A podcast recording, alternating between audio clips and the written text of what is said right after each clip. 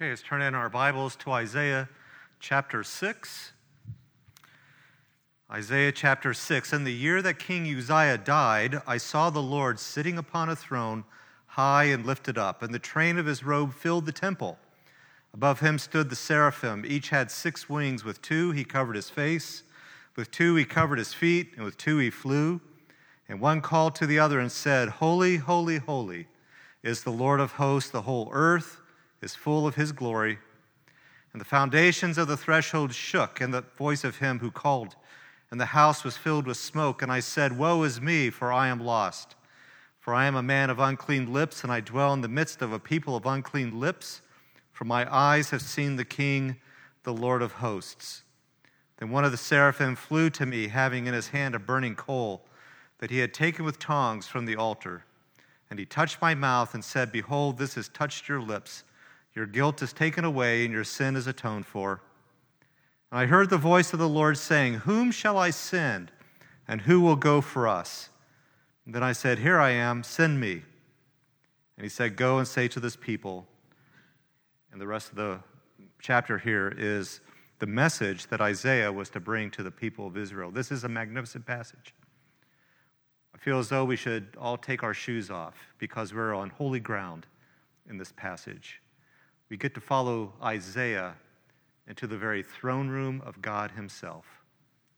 Let's pray. Father in heaven, we thank you for your word. We thank you that your word, even though it gives us the merest glimpse of what you are like and what goes on, the activity around your throne, Father, is it a magnificent thing. There, there's no way, no one can do justice to this passage. But Father, it gives us enough to know that you are far different from us. And so, Father, help us now to see who you are and to see who we are and to see the great salvation that you've given us in your Son, Jesus Christ.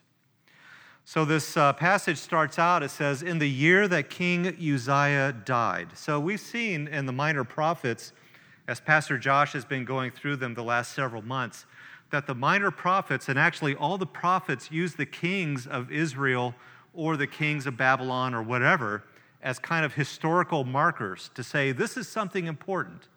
And so this is a, an important historical marker right here. In the year that King Uzziah died. So with us, we choose a president every four years. That didn't happen in Israel. When a king died, his oldest son became king. So when Uzziah was 16 years old, his dad died and he became king. And he reigned over Israel for the next 53 years. I mean, can you imagine 53 years? I don't know about you, I get nervous every four years when we choose a new president. Okay? Maybe it's, a, you know, maybe, or maybe every, every eight years. We're used to the guy there, yeah, we know what he's like, but now this new guy is coming in. What's he going to be like? 53 years. If you're under, say, you know, 60 years or so in Judah at this time, Uzziah is the only king you've known. You haven't known anybody else. Uzziah died, and now his son Jotham is going to take over being king. What's Jotham like? What's our country going to be like now? Under Uzziah, Judah enjoyed uh, financial prosperity. The military was strong. Life was good in Judah under Uzziah. And now Jotham's taking over. The good time's going to continue. What's going to happen? We don't know. We do know, though, that Isaiah, he served under five different kings of Judah. And from the stuff that we get from the scripture, it seems like, doesn't come out and say it, but it seems like that Isaiah was like a government official, like maybe a counselor to the king. He had easy access to the kings. And so Isaiah himself here, probably early in his ministry, he's probably thinking, what is going to happen now? Uzziah has been strong, our country has been good, and now he's dead. And so I can imagine him walking around in the palace, being maybe somewhat nervous, anxious about the future. And then God breaks in. In the year that King Uzziah died, I saw the Lord sitting upon a throne, high and lifted up, and the train of his robe filled the temple. This doesn't appear to be a vision of any sort. It appears that flesh and blood Isaiah was transported to the very throne room of God Himself. And he's seeing the Lord. If you've seen, you know, the old movies or, you know, look at history, you know that the king's palace was meant to exalt the king. And, uh, and the king, when he was sitting on his throne with all of his regal garb, his crown, his robes, and all that, he would sit on a platform that was above everybody else. And there were stairs, maybe, to get up to that platform. And that was to show how exalted, how mighty, how powerful this king was. And the higher the throne, well, the more exalted he was, at least in his own mind. And so uh, people would come into the presence of the king and they would bow down before him. They would see the structure, they would see the gold, they would see the magnificent ornaments and all that. They would see the king seated high above them and be in awe of him. Well, same thing here with the Lord, only his throne is high and lifted up. It's exalted, it's higher than any earthly king. Isaiah was humbled before this. And this is to show, to give a physical representation to Isaiah that the Lord is infinite in his majesty, infinite in his power, infinite in his person. There is nothing or no one like the God whom we serve. And Isaiah was in awe. It says here that he was high and lifted up, and the train of his robe filled the temple. Kings back in those days, and maybe even kings today, they would wear the regal robe, and the train would show, at least in his mind, again, how powerful he was. The longer the train of the robe, the more powerful he was. Maybe uh, those of us who are a little bit older remember Princess Di's wedding. Do you remember that? It was beamed all throughout the world, and the train of her robe was like 30 or 40 feet long. It took several people just to carry that thing in there because this was a magnificent wedding that was taking place. Well, what does it say about God's train? It's just not long, it fills the temple. So I don't know how big the temple was, but could you imagine a, a train of a king's robe filling this entire space, showing that God is infinite in his grace, infinite in his person, there is nothing, not even the entire universe, can contain God. He is above it all. And all of this, Isaiah is awed about. As great and powerful as Uzziah was, and he was, he is nothing when compared to God. And Isaiah saw this right out, uh, right at the start here. And so it says here that uh, he saw the Lord sitting upon a throne, high and lifted up, and the train of his robe filled the temple. The, uh, the verbs that Isaiah used here, the Hebrew verbs, are telling us something about God that's really difficult to translate into English. And so these verbs, sitting and lofty and lifted up, these are action verbs, okay? Action.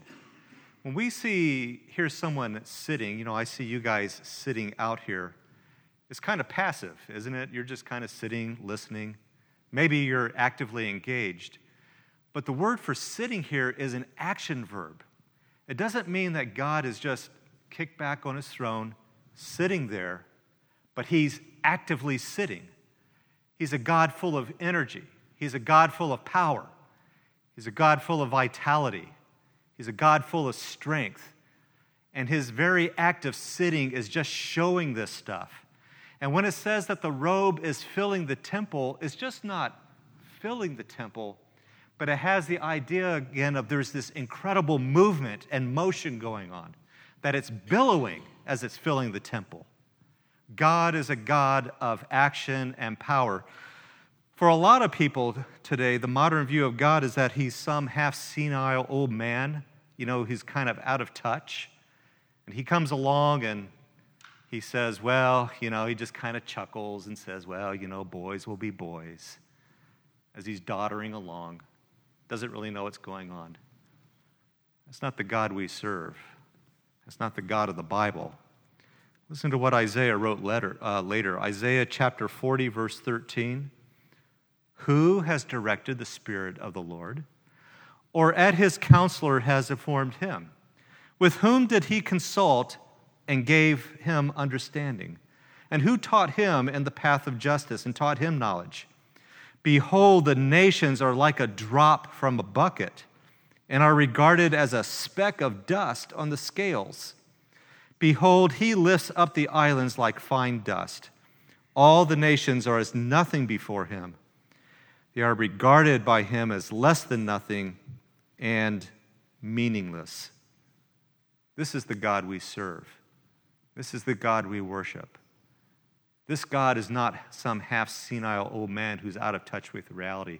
He's more like Conan the warrior, you know, who's sitting there full of energy, full of vitality, muscles rippling as he is as he is exerting his will over the universe. In the year King Uzziah died, I saw the Lord sitting upon a throne, high and lifted up, and the train of his robe filled the temple. Above him stood the seraphim. Each had six wings. With two he covered his face, and with two he covered his feet, and with two he flew. This is the only time in Scripture that, the, that we're told of the existence of the seraphim. No other place in Scripture has this. The word seraphim means shining ones or burning ones. These are incredible, magnificent creatures who are in the very presence of God. It says that they are standing above his throne. It could very well be that these seraphim are the closest creatures to the very throne of God himself. There are no other creatures that are closer to God than this. If a seraph would fall and stand before us, every single one of us would fall on our face because of the horror and the beauty that we saw in them. These are magnificent creatures. They are terrible and horrible and beautiful and grand because they are standing before the very throne of God Himself. Each of, the one, each of them have six wings, we're told. With two, he covered his face. Even though these creatures are magnificent and incredible, they pale in comparison to the very glory of God Himself, and they cannot even stand to look on God in His glory. With two, he covered his feet. In the scripture, the feet are a symbol of creatureliness. They are not God, they are created beings like you and I. And it's a sign of humility that they are unworthy, even though they're magnificent, even though they're sinless, they are unworthy to be in the presence of God Himself. And with two, they flew, ready to do God's commands, ready to do His bidding, ready to do His will. Above him stood the seraphim. Each had six wings. With two, he covered his face. With two, he covered his feet. With two, he flew. And one called out to the other and said, Holy, holy, holy is the Lord of hosts, and the whole earth is full of his glory. God created everything for a purpose. And it seems like that God created the seraphim for the sole purposes of declaring to you and me and to all heaven and to all the universe the holiness of God. It seems like that's what they do. That's all that they do. Pastor Josh called us to worship with Revelation chapter 4. And Revelation chapter 4 is John's description of the same thing here. He called, uh, you know, Isaiah called these beings seraphim. John called them the four living creatures, but both of them are calling out to one another. Let me read from John or Revelation chapter 4 again. And the four living creatures, each of them with six wings, are full of eyes all around and within. These eyes are symbolizing their awareness of what's going on, that they are dedicated to their task at hand. They know what they're doing. They don't shy away from what God has created them to do. Eyes all around and within. Day and night, they never cease to say. So this isn't a one time thing. It seems like from the very instant of their creation and for all eternity, their sole purpose is to say, Holy, holy, holy is the Lord God Almighty, who is, or who was, and is, and is to come. Isaiah chapter 6, verse 3 gives the song of the seraphim. One called to the other and said, Holy, holy, holy is the Lord of hosts. The whole earth is full of his glory. It's as though if our church was full and we split it down the middle, this side is calling to this side Holy, holy, holy is the Lord God of hosts, and the whole earth is full of his glory. And after they got through saying that, this side of the church would stand up and say to that side, Holy, holy, holy is the Lord God of hosts, and the whole earth is full of his glory. And they would sit down, and this side would stand up and do the same thing. And this goes on forever and ever and ever for all eternity. And every time they say this, the 24 elders fall down and they cast their, count, their crowns on that glassy sea before God. This is what heaven does. And this is what we are to do as well. Holy, holy, holy is the Lord God of hosts. The whole earth is full of his glory. The word holy has two different meanings in Scripture. The first meaning and the basic meaning is separateness, distinctness, differentness. Holy, holy, holy. God is different from us. Okay? You think you know God? No, you don't. I think I know God? No, I don't. We know the barest minimum of God. We know God of what He's revealed in the Scripture, but we don't know Him. He is so totally different from us, we cannot even comprehend what He is like. He is not like us at all. I confess, and you know, probably like you, I think sometimes God is just a bigger me, only better. He's not. He's not like us at all.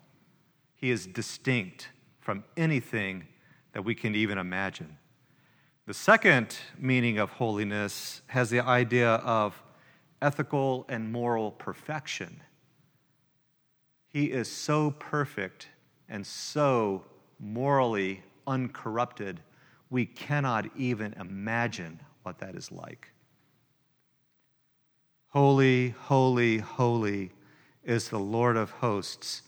The whole earth is full of his glory.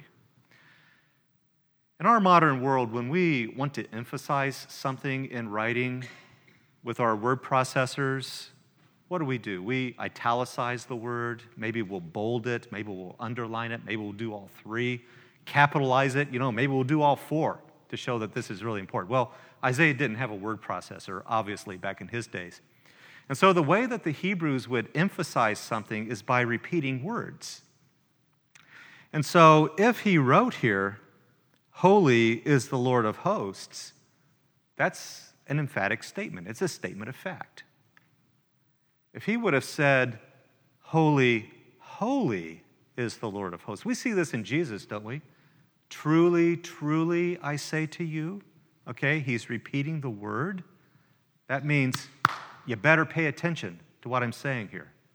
Holy, holy is the Lord of hosts. That would be an, a, a really emphatic statement. That would be really important. It would be extremely strong. That's not what he says. Holy, holy, holy is the Lord of hosts. This is the only attribute of God in all of Scripture that is repeated to the third degree. There is none other like this. It is extremely strong, it is extremely emphatic. And what it means is that we simply cannot comprehend with our limited, puny human minds what it means for God to be holy, holy, holy. Nowhere in Scripture does it say, for example, that God is love, love, love. It doesn't say that God is mercy, mercy, mercy, or grace, grace, grace. It doesn't say that at all. but it does say that he is holy, holy, holy. I agree with the theologians who say that the basic essence of God is his holiness. And every single other attribute of God and action of God flows out of his holiness. Holy, holy, holy is the Lord of hosts. The whole earth is full of his glory. Maybe you know the name Abraham Kuyper. He was a Christian statesman back in the 1800s. But he has this famous quote that says, There is not a square inch in the whole domain of our human existence over which Christ, who is sovereign over all, does not cry, Mine. Everything belongs to him. The whole earth is full of his glory. We cannot go anywhere on this earth, be it above the skies, on the ground, below the seas, where God's glory is not shining out. As horrible as the situation is in Venezuela right now, God's glory is shining out in that nation. And he will be glorified in this situation. We don't know how, but he will. Holy, holy, holy is the Lord God of hosts. The whole earth is full of his glory, and the foundations of the thresholds shook at the voice of him who called, and the house was filled with smoke. This active God sitting on his throne, his robe billowing out and filling the temple, threatening to push out the walls the antiphonal call of the seraphim calling back and forth was too much for this mere structure, and so the foundations began to shake. It threatened to fall down. It was too much, it was overwhelming. And then Isaiah says, and the smoke began to rise. Smoke? What's smoke doing there? What does this smoke mean? Well, the word that's used for smoke here is used all throughout the Old Testament to describe God's wrath and his anger over sin. The smoke here is God's holiness coming into contact with human sin, and he hates it. He's indignant about it, and he's going to judge it. And that's what the smoke means. The smoke rose from Sodom and Gomorrah, it says. And that same smoke now here is filling the temple. And it fills Isaiah with horror because he realizes in an instant that he is the only sin stained creature in that room. The seraphim aren't holy, aren't, aren't sinful. God isn't sinful. The hosts that are looking on in this, they're not sinful but Isaiah is. And this holy God, this God who burns with fierce, holy anger about sin, that smoke is now rising up. And his eyes are on Isaiah. And that judgment is starting to come on Isaiah itself. What does Isaiah say? He said, Woe is me, for I am lost. For I am a man of unclean lips, and I dwell in the midst of a people of unclean lips.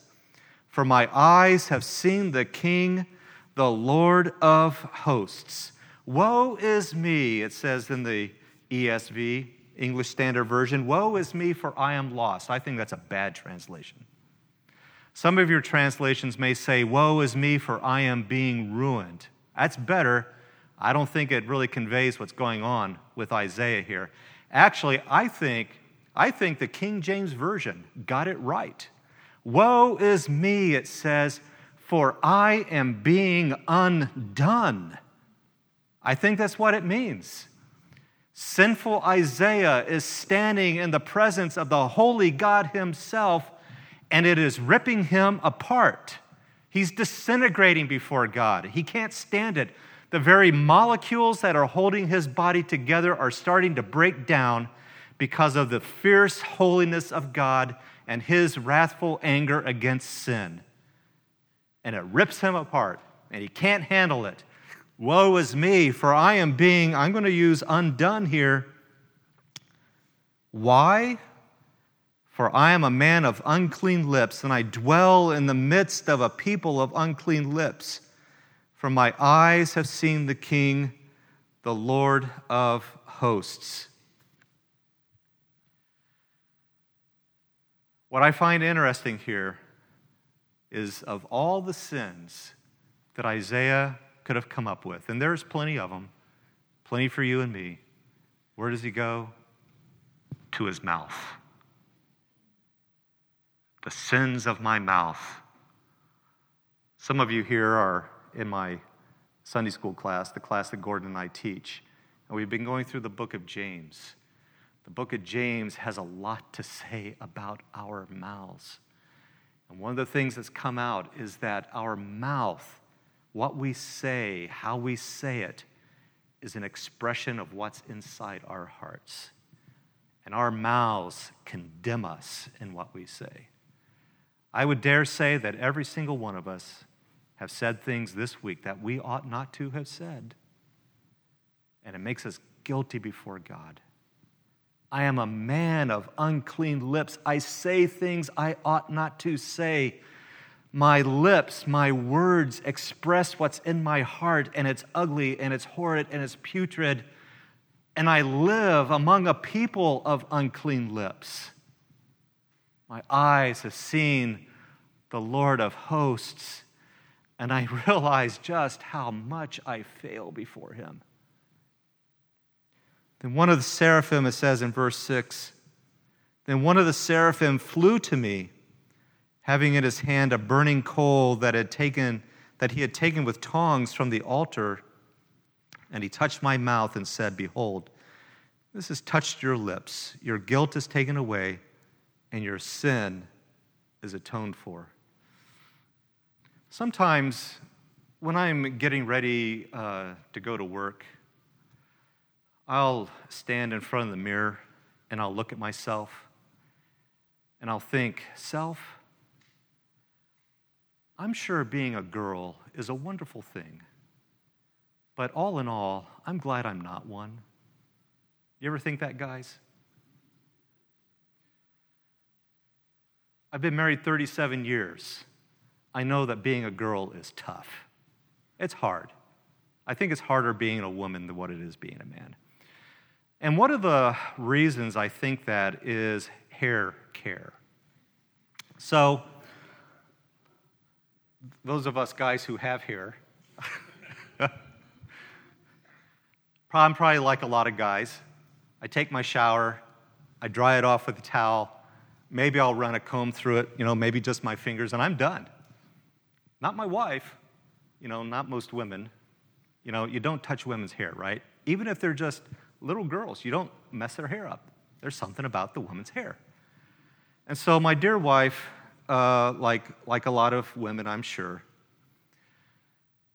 doing her hair is a process. She dries it, she combs it, she primps it, she does all sorts of things. There's all sorts of tools, all sorts of products.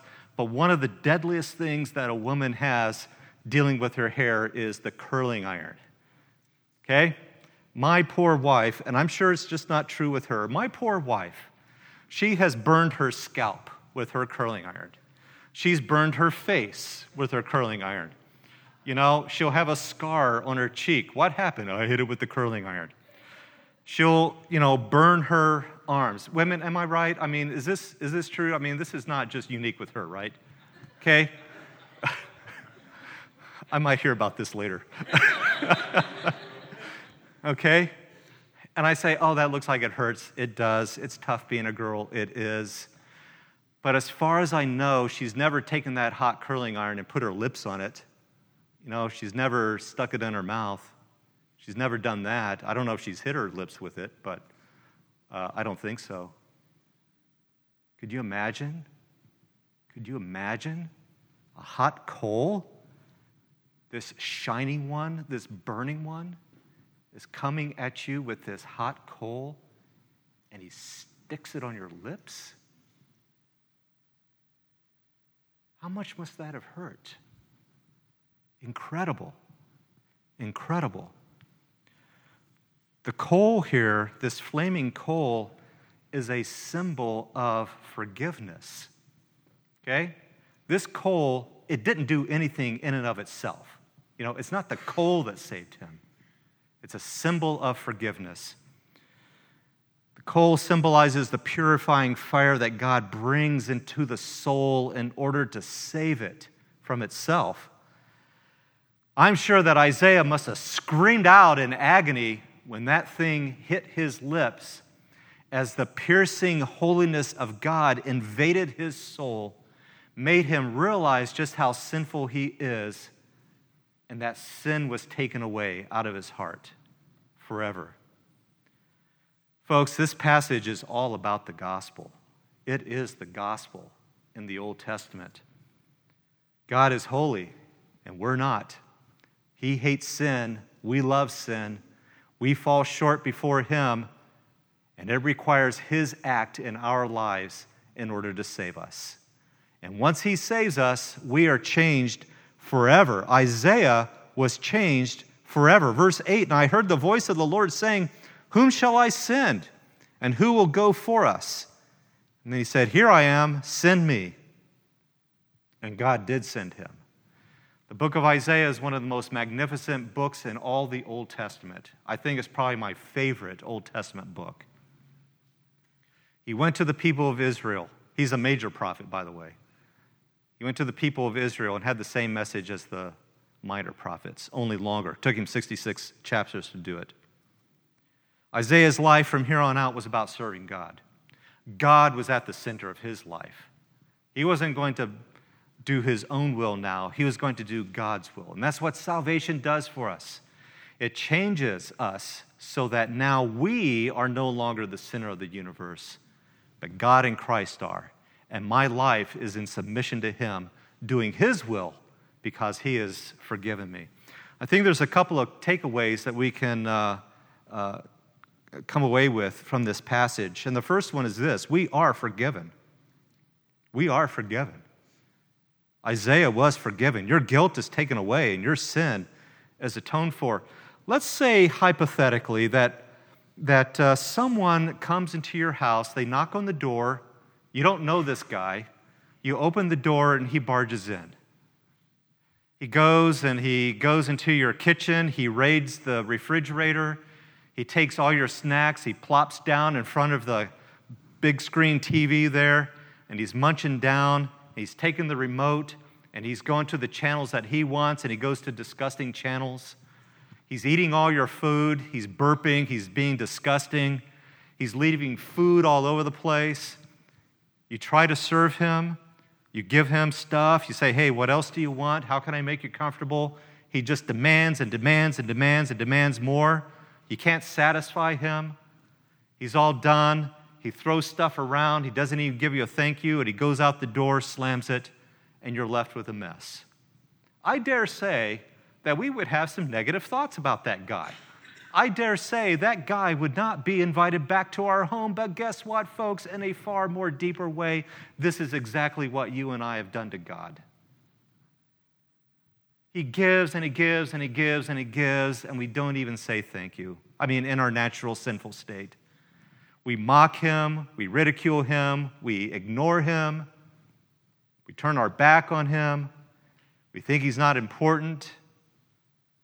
And yet, and yet, and yet, he gives and he gives and he gives and he gives to people such as us. And on those days, on that day, he opened your heart and my heart to the gospel of Christ. And we saw the horror of sin and the horror of darkness in our lives. We cried out to him, Oh God, save me, a sinner. And he did. And now our lives have changed. And I hope that your desire now is to serve him and all that. Listen to what God's word has to say Psalm 103, verse 12. As far as the east is from the west, so far has he removed our transgressions from us. How far is the east from the west? It's a pretty far away. Isaiah 38 17, it is you who has kept my soul from the pit of nothingness, for you have cast all my sins behind your back. Isaiah 43 25. I, even I, am the one who wipes out your transgressions for my own sake. It's for his glory that he does this. And I will not remember your sins. Romans 5 1. Therefore, having been justified by faith, we have peace with God through our Lord Jesus Christ. Romans 8 1. Therefore, there is now no condemnation for those who are in Christ Jesus. On the back of my Bible, I have some truths that remind me of who I am in Christ. Because of Christ, I am completely forgiven by God. Completely. Because of Christ, I am fully pleasing to Him. Because of Christ, I am totally accepted by God. I am deeply loved by Him. And I am absolutely complete in Christ. I'm still growing in Him, still maturing in Him, but God loves me as much as He does right now as on my worst day as a Christian when I sin before Him. His love for me does not change because of Christ. And it doesn't stop here, though. Because Christ has secured these things for us, each son and daughter of God has an unbelievable future before him. And so the first thing we can know is we are forgiven. Isaiah was forgiven. We are forgiven and the second takeaway is this we will see what Isaiah saw. We, as followers of Christ, will see what Isaiah saw. Who did Isaiah see? Who did he see? In the year that King Uzziah died, I saw the Lord sitting on a throne. And so, for the next 800 years, that was the answer. He saw the Lord. Well, fast forward about 800 years, and uh, Jesus comes into the scene. And the Apostle John now wrote his great gospel.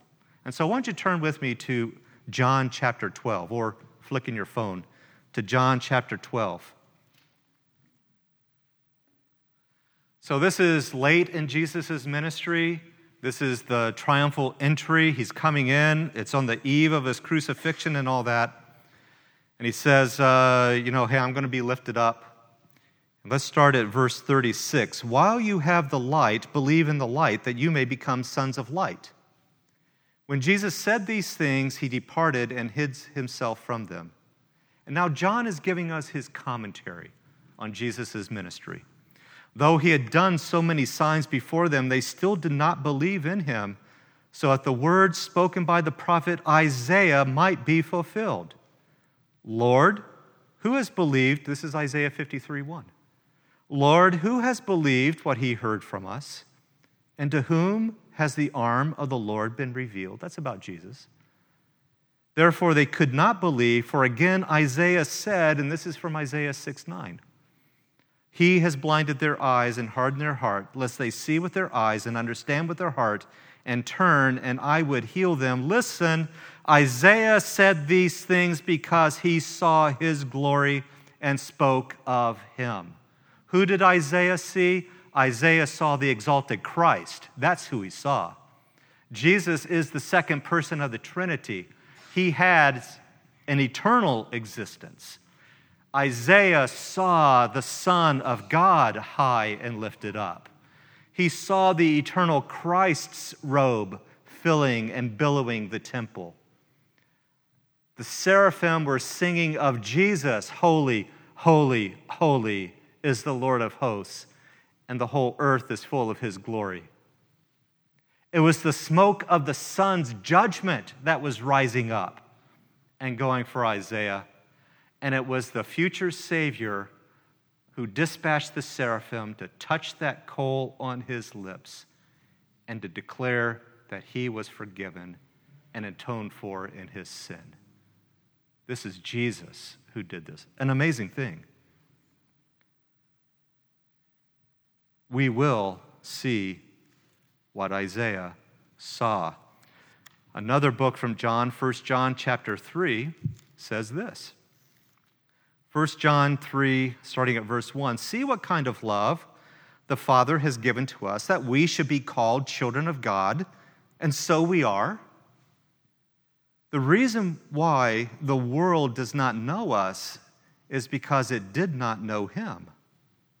Beloved, we are God's children now, and what we will be has not yet appeared. But we know that when he appears, we shall be like him.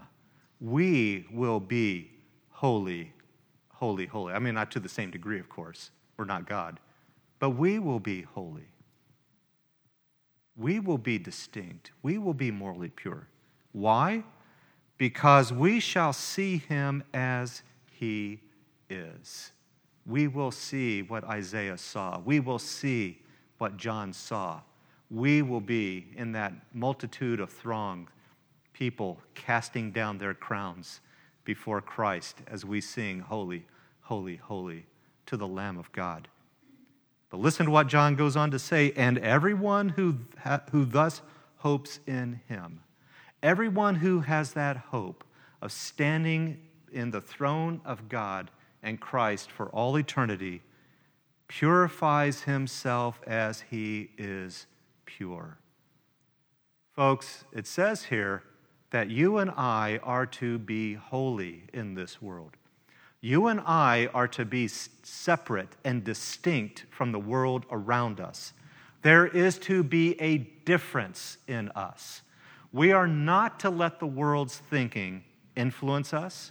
We are not to let the world's unbelief and cynicism and sin and everything else influence what we think and believe and what we do and don't do in this world. There is to be a distinction. In the New Testament, it says to all the saints in Corinth, for example. Well, that word saint is the word holy, holy ones. We are to be distinct, and you and I are to be morally pure. We are to be honest with our words. We are to be kind with our words. We are not to give in to our own sinful desires, but we are to be holy before Him. Ephesians chapter 1 verse 3 says that he called us to be holy and blameless in his sight in this world. You are to be morally pure. Holy, holy, holy is the Lord of hosts. The whole earth is full of his glory, and you and I are to be imitators of this holy God. We will see what Isaiah saw, but there's one thing we won't see. You know what it is? There's one thing that Isaiah saw that we won't. What is it? It's the smoke. We won't see the smoke. Judgment won't have any place in our eternal home because our God and our Savior Jesus Christ, has atoned for it, and he has forgiven us, and sin will be no more in that place. With Christ and the company of the redeemed who are worshiping him. What a great God we serve, isn't it?